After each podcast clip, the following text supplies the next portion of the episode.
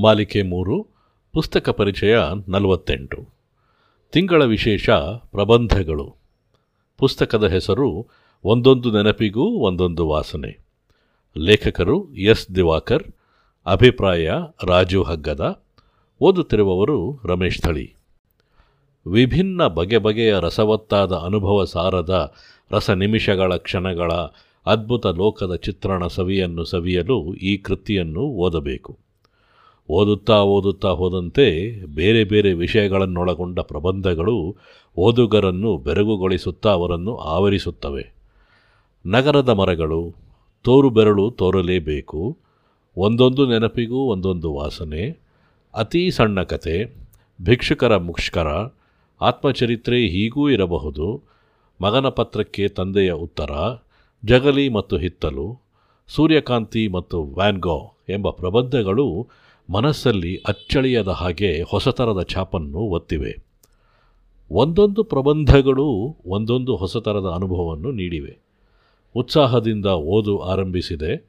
ಕೊನೆಯವರೆಗೂ ಅದೇ ಉತ್ಸಾಹದಲ್ಲೇ ಓದಿದೆ. ಓದು ಮುಗಿದಾಗ ಇನ್ನಷ್ಟು ಪ್ರಬಂಧಗಳು ಇರಬಾರದಿತ್ತೇ ಎಂದೆನಿಸಿತು. ಪ್ರತಿಯೊಂದು ಪ್ರಬಂಧಗಳಿಂದಲೂ ತಿಳಿಯುವುದು ಬಹಳವೇ ಇದೆ. ಕಾದಂಬರಿಗಳಂತೆ, ಕಥೆಗಳಂತೆ ಓದಿ ಅರ್ಥೈಸಿಕೊಂಡೆ ಎಂದು ಹೇಳುವುದು ಕಷ್ಟವಾದೀತು. ಆದರೆ ಓದು ಮುಗಿದಾಗ ಮನದೊಳಗೆ ಪ್ರತಿಯೊಂದು ಪ್ರಬಂಧಗಳು ನಮ್ಮೊಡನೆಯೇ ಮಾತಿಗಿಳಿಯುತ್ತವೆ. ನೋಡಿ, ಆ ಆನಂದವೇ ಬೇರೆ. ವಿಭಿನ್ನ ಮಧುರಾತಿ ಮಧುರ ವಿಚಾರ ಲಹರಿಯೊಡನೆ ಒಡನಾಡಿದ ಅನುಭವ.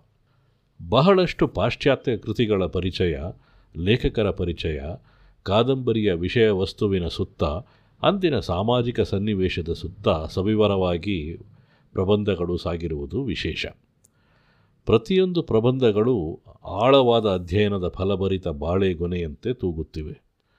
ಲೇಖಕರ ಆಳವಾದ ಅಧ್ಯಯನದ ಫಲದಿಂದ ಸುಂದರ ಪ್ರಬಂಧಗಳು ಓದುಗರಿಗೆ ದೊರಕಿದೆ.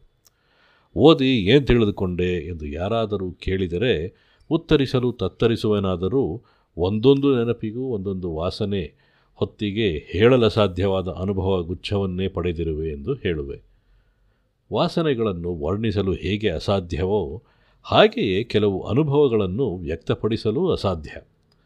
ಅಂತಹ ಮಧುರ ಅನುಭವವನ್ನು ಈ ಪ್ರಬಂಧ ಸಂಕಲನ ನನಗೆ ನೀಡಿದೆ.